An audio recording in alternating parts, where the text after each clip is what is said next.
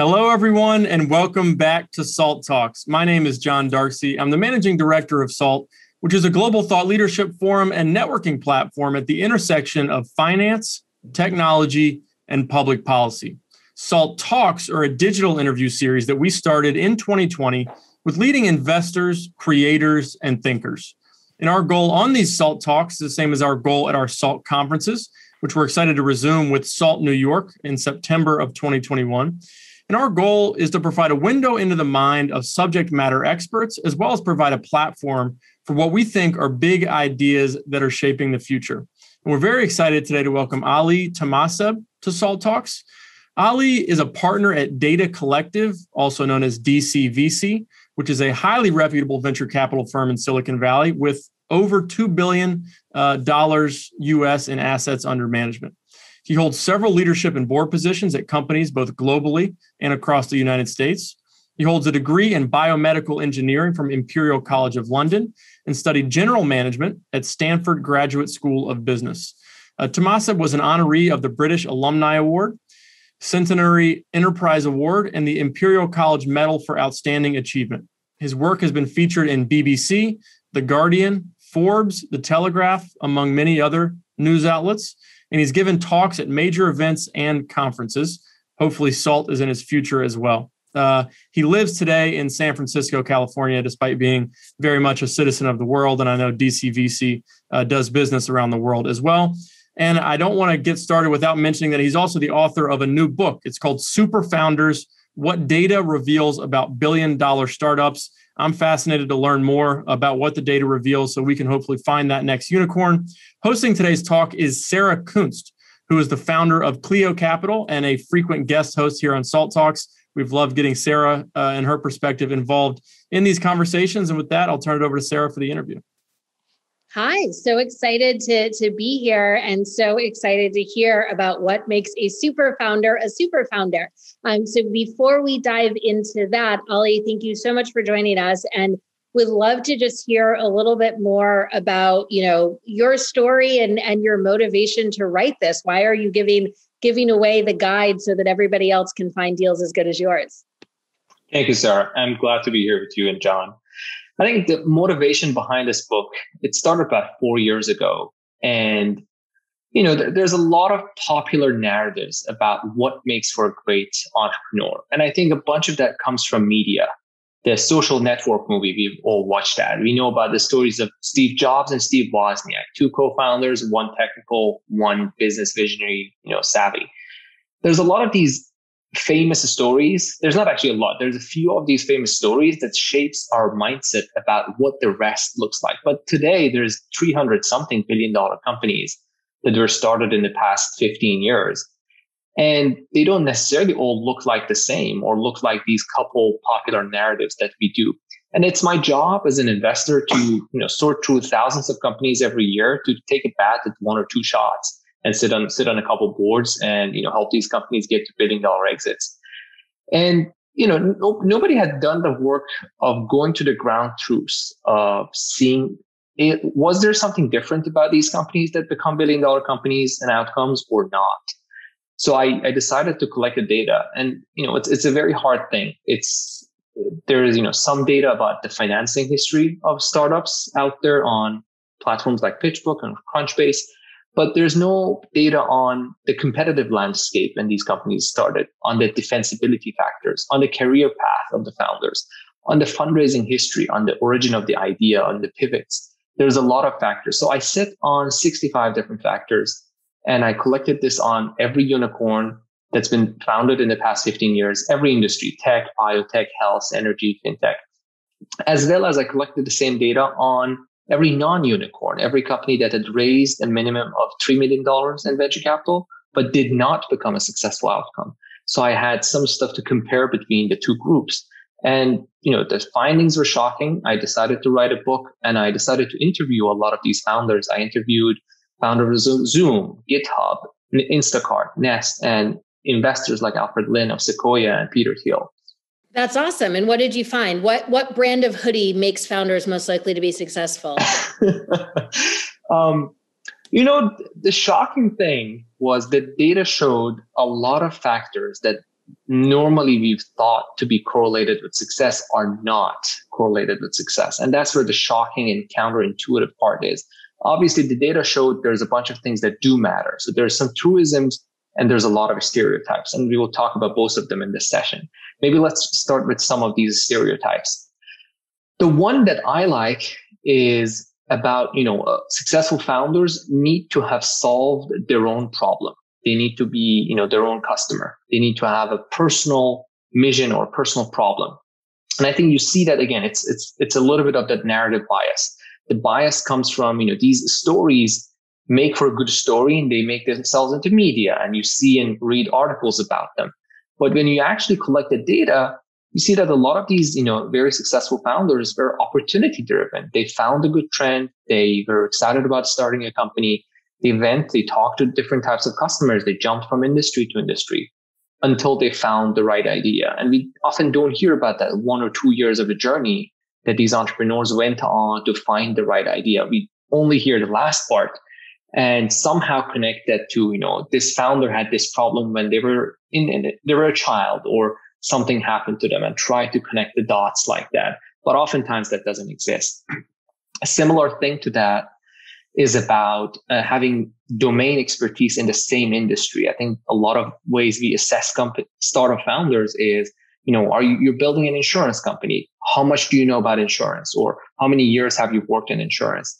Turns out that doesn't matter. Only 30% of consumer tech founders of unicorns had worked in the same industry. Only 40% of enterprise SaaS, you know, unicorns had worked in the same industry. The rest, they had this skill of learning more than anybody else about the specific problem. They had the resources and connections and the soft skills to go on and you know, know about that specific veg into the market more than anybody else, even if they were not from the same industry. There's a lot more. There's there's there's about things about age. You know, there are people who, who are looking for the 19 year old, 20 year old college dropout. There are people who are looking for the gray haired, you know, two, three decades of work experience. Seems like again, age was not correlated with success. You can be 19 years old, you can be 68. I think that was the oldest that I had in my data set to start a company. And when you even compared it to distributions, the median age was 34 among, you know, tech unicorns and 42 among healthcare and biotech, which seems a little bit older than, you know, when I survey people or ask them, what do you think the average founder of a billion dollar company when they started that company uh, looked like?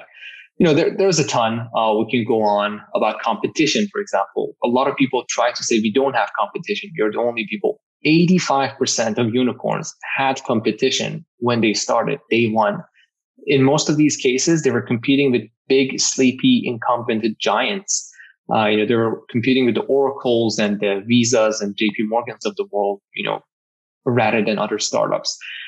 So, you know, there, there's a lot we can go on. If you have specific, you know, thoughts about any of these topics you wanted to ask, go on, or, you know, each of them are in the different chapters of the book, I go into details and provide examples and stories of the companies.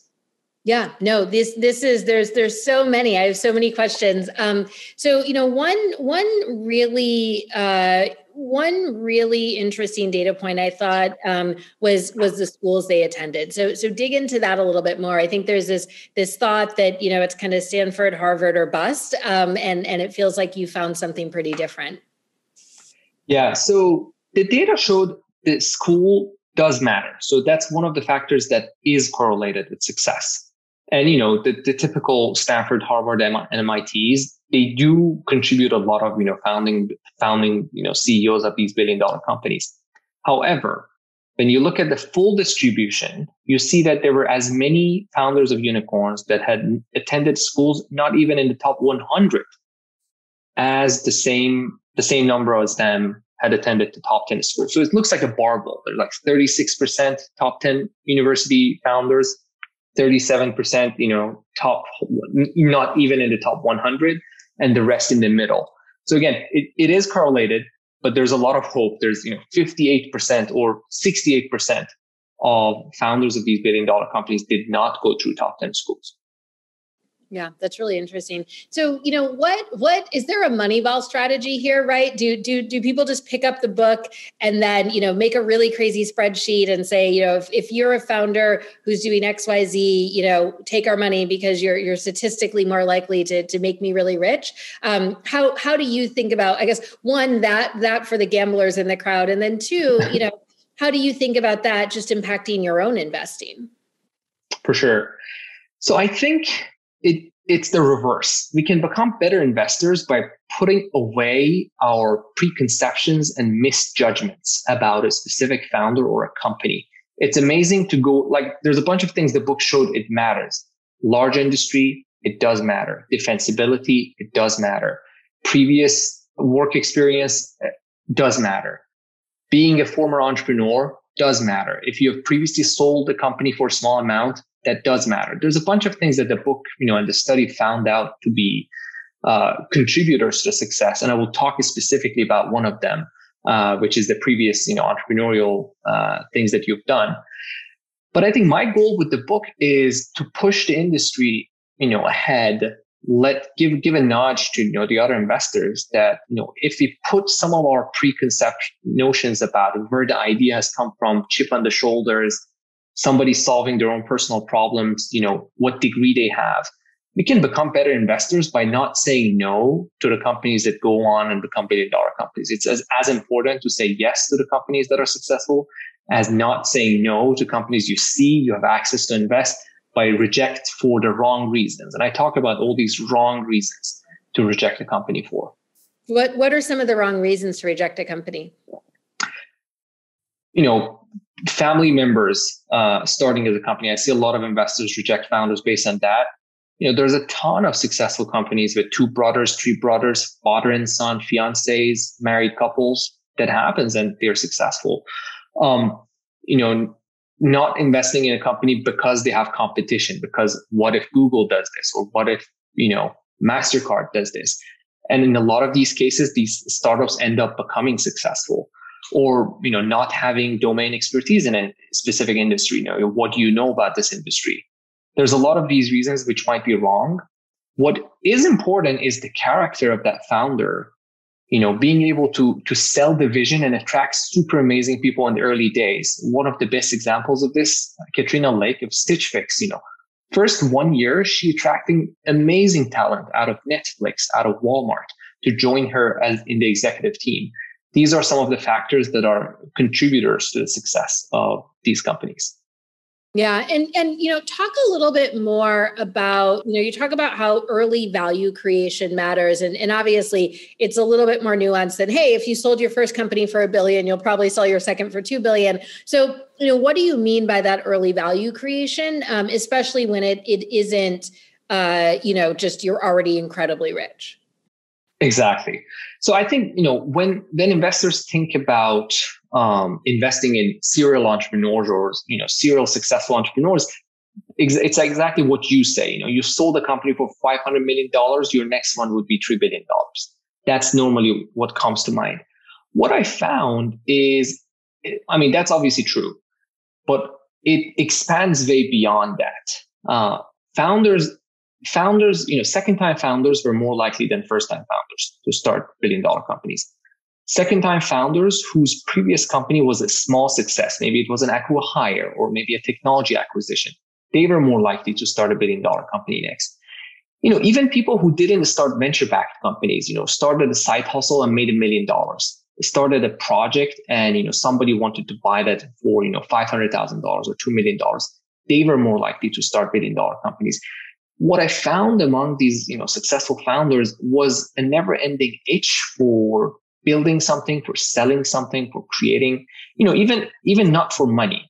Uh, I can give a lot of examples here. The founder of Cloudflare had started a nonprofit, you know, spam email collection tool before starting Cloudflare. Founder of Calm, the you know, $2 billion meditation app, which is, you know, very popular, had started this web page, the million dollar homepage which was, you know, a million pixels. He would sell each pixel for $1. You know, a lot of people paid attention to it. He made a million dollars. That was it. It wasn't a venture backed, you know, success. It was an exit. He made a million dollars. Founders of Stripe, you know, the $80 billion company now. they weren't first time entrepreneurs, even though they became you know, billionaires by the age of you know 20 something. Before that, they had to start a company, an auction management tool for eBay, you know, sellers called Auctomatic that was acquired for four and a half million dollars before that. Founder of Spotify, he sold the company for, I think, $1 million before. Founder of Coinbase, he started, you know, a company called University Tutor. Even the, the, the big, big, big people that we think are first time founders. Bill Gates, Microsoft wasn't the first company. Trap Data was the first company. Zuckerberg, Facebook was the first company, but it wasn't his first project. He had started a bunch of projects and different apps before. One of them with Adam D'Angelo, the founder of Quora, which was a music player, uh, Synapse music player. So you, you see this never-ending passion and itch for going out, creating, selling, and you know moving on to the next thing among these founders. Well, in middle school, in high school, uh, I would get in trouble because I would knit during class and then I would sell my knitwear. And so I would knit during class so people could see it and then get excited and they would pay me more. So I guess that means I'll be a billionaire soon, is what I'm hearing. How can I invest? Exactly, exactly. Don't worry, I'll send you the docs after. Um, so, so no, I mean that that these these are these are just such interesting insights. Um, what's what's the thing out of all of this? What's like the one data point that surprised you the most? Um, if I were to say about one, I would say competition. Um, 70% of these unicorns were not creating a new category and they were competing for share in an existing market with better execution. I think a lot of us are thinking about you, know, you need to be creating a whole new category from zero. You need to be Coinbase. But turns out a lot of these billion dollar companies, the majority of these billion dollar companies are doing better execution in a massive market. They take market share and they become big. And actually, on average, they have created larger companies than new category creation companies, which seems a little bit counterintuitive to me, but it's not. Same thing on being a first mover. Only 30% were first movers, 70% were not. And they had, they were just recycling old ideas that became successful at, at a different point. And when they became successful, it was because of an inflection point in terms of regulation or in new technology. No, that that's super interesting. Um, that there's yes, I, I, am thinking through. You know, that was going to be my follow up question about competition. is uh, you know, well, what is it then, John? What's your follow up? Do, do you think there's a reason for that? You know, the competition piece. Do you think competition makes people better? I think about Stripe as an example, and and they're in sort of a commoditized space where you have Adyen, you have PayPal, you have uh, Square, you have Authorize.net. There's all kinds of different ways that you can take payments but Stripe has just continued to aggressively innovate around all the data and information that they gather because they're the main point of sale. That's just one example. But do you think competition, you know, breeds excellence type of situation, or what do you think the drivers of success in a more competitive environment, as opposed to that moat concept that somebody like Warren Buffett talks about when he invests? For sure, I think competition from good big companies is a sign that that market is large and you, you want nothing better than a massive market that the customer is educated. Somebody has paid the price to educate the market to take the market timing risk. And at this point, it's a massive market, customer is educated, and you can just go execute better and sell. And obviously, you know, it does drive innovation and, and, you know, a lot of excellency in the way these companies operate. But I think the biggest thing is it's a sign that that market exists and it's large. Yeah, almost like if you start a company and there's nobody trying to do anything resembling what you're doing, maybe you're solving for a problem that doesn't exist. Exactly. It's an interesting way to think about it. Yeah. Yeah. Go ahead, that, Sarah. That is that is a, a, super interesting way to think about it. How how much do you feel like so, so I guess how long did collecting all this data and writing the book take you? And and you know, what changes have you seen in your own investing since sort of, you know, before you started doing this or, or before you kind of, you know, started digging in and, and then now after you see these findings? Yeah. It's a little bit over four years. So the data collection piece took three three and a half years, and the writing the book piece took me one year, and and the interviews and stuff. So you know the hardest part was data collection. It's thirty thousand data points. You can't outsource it. You can't automate it. It requires a lot of judgment, reading, cold emailing, surveys, a lot of different you know things to collect this data. Uh, so that was the longest and hardest part. Um, and then the interviews were the most fun part because I got to, you know, talk to all these amazing founders and investors. Um, and again, the, the little bit hard part at the end was editing and finishing and making it in, into a book. The way this this has changed my thinking, I think number one is to not let my you know judgments come into the way of backing a great entrepreneur. You know, you don't need everything to check out for a company. You don't need everything to be good about a company. That's not a recipe for investing in the best company. You need one thing to be exceptionally good and that the other pieces may fall, you know, into pieces or that the other pieces would fall in and, you know, the company would work out. So that's one. The second is, you know, again, instead of looking for what company you worked at or what university you come from, these kind of stuff, look for this characteristic of, you know, what have you sold before? What have you built before? What type of money did you make before, you know, coming and starting this company? And I think you can get a lot of information about the characteristics uh, of these founders rather than proxy metrics like university where you worked and these kind of stuff. I love that. Characteristics, not proximetrics. I like it. Um, how how do you think you know there, there's obviously in our industry sometimes a lot of bias in terms of who gets funded and who doesn't. How does this data help sort of disrupt that? Because you know that the pattern matching that everybody talks about in our industry you know i think your book is a great point that it's not that pattern matching it's bad it's just that most people are probably matching you know the wrong patterns. And and so how do you think this helps you know kind of expand the aperture? Does it help expand the aperture of, of who should be looking at getting funding for sure. Yeah, I guess the, the point is instead of letting 10 or 5 famous stories run that, you know, pattern matching, let 300 companies run that pattern matching. So by showcasing, I think I have 100 stories from 100 different companies in the book, you know, all different examples, all different interviews. So I hope, you know, this helps show a lot more examples of some of these companies that went on and became successful and sometimes against the odds. A lot of my interviews is, you know, companies that succeeded even though they didn't agree with what the data was saying about them. So I wanted to give the full picture about, you know, there's pattern, there's anti-pattern, there's a lot of different things that may work, uh, even at the at the odds with data.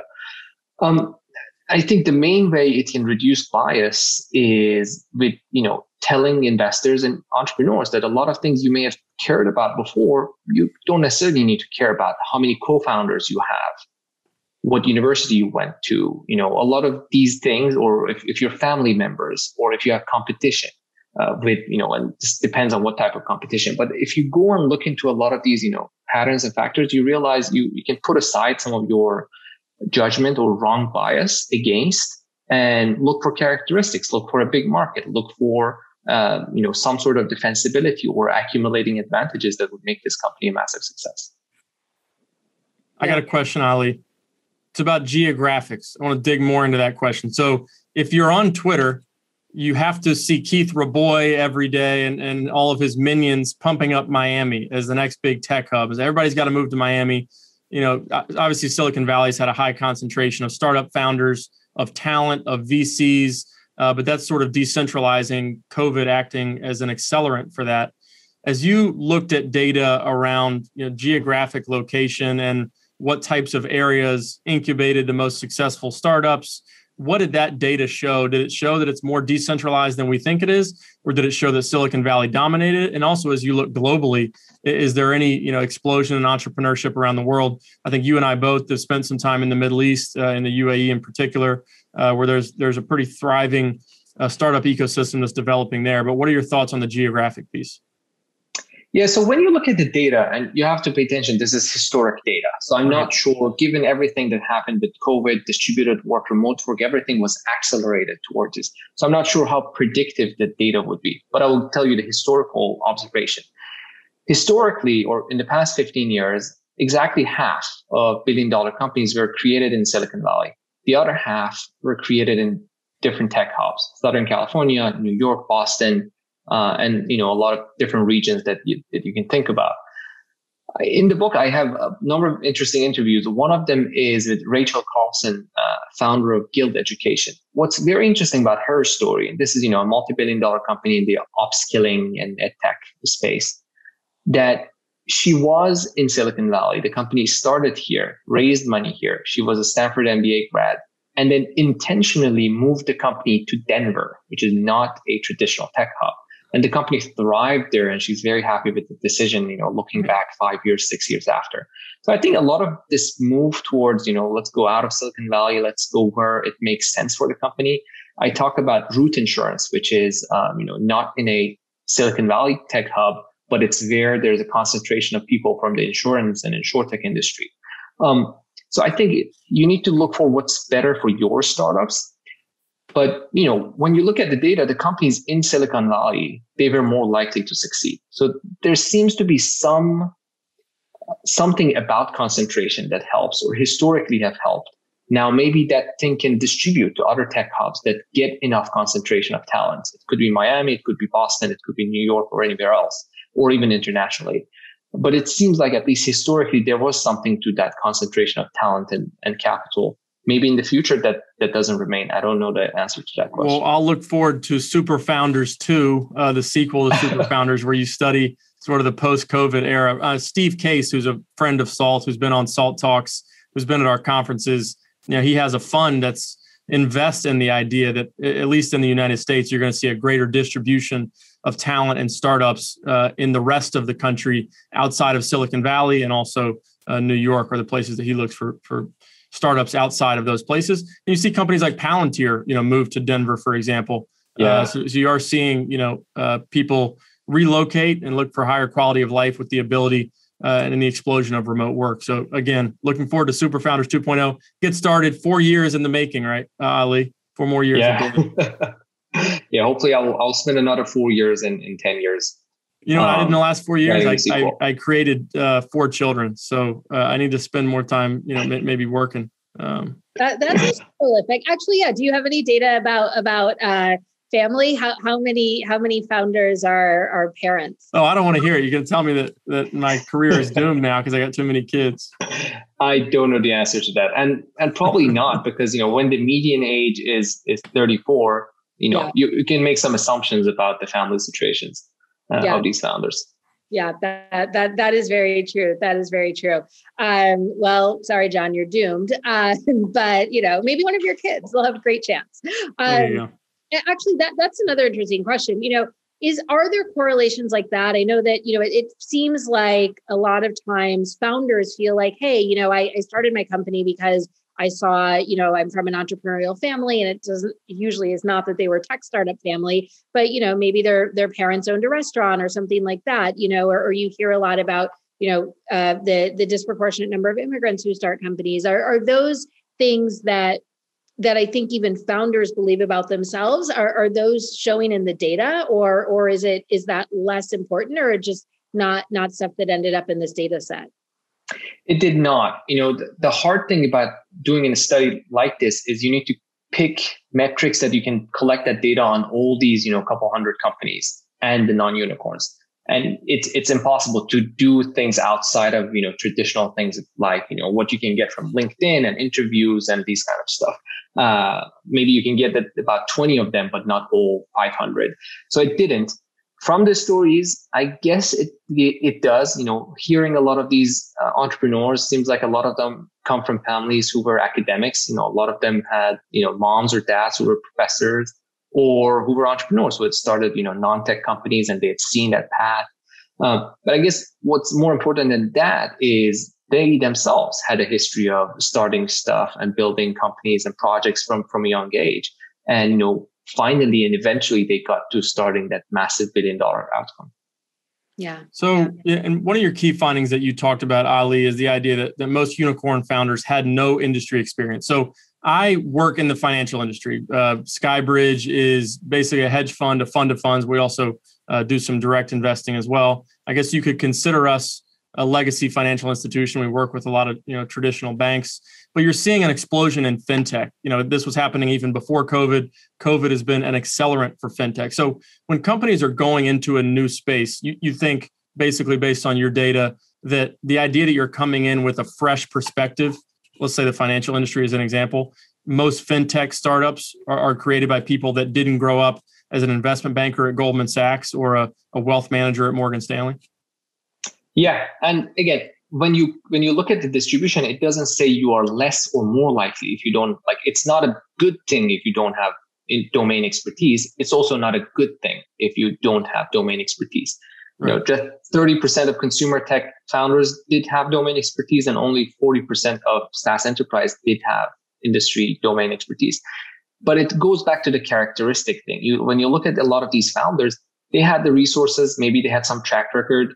Maybe they had, you know, had this small exit before. They had built that reputation to go and network with people in this industry and go on a fast learning curve of, you know, in one or two years, learn more than anybody else about that specific part of the specific industry that they wanted to go and disrupt.